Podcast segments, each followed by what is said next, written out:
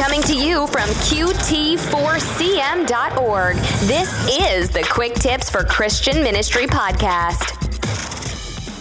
For this week's podcast, we're going to do something a little bit different. I'm not going to be answering a question. Instead, I'm going to be encouraging you to do something, and that is write a Christmas card to your donor. I realize that Christmas is about 15 days away, um, give or take, depending on when you're listening to this podcast. But there's still lots of ways that you can send a card to your donor using sites like MailChimp or even emailing them uh, a simple email to say Merry Christmas.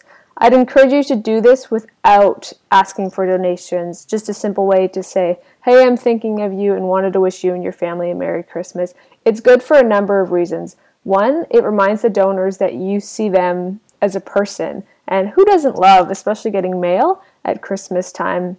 And it also is a great way to keep that communication flowing. Uh, it's another touch point of communication, like I said, um, or I, I have said previously. And so I would encourage you to put something together, schedule a campaign, whatever it is you need to do, and get those emails and letters out to your donors as soon as possible. That was Anna Burns of the Great Commission Foundation. You can find the links to Anna's articles and newsletter through our show notes at qt4cm.org. And we would like to thank the sponsor of this podcast, the Great Commission Foundation. The Great Commission Foundation provides financial management administrative services to ministries and handles charity donation receipting and government compliance in both the United States and Canada.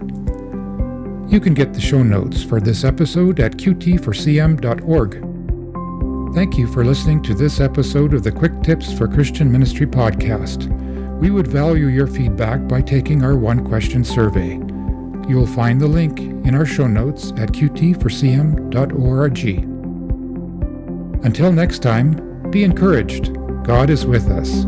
Serve with joy.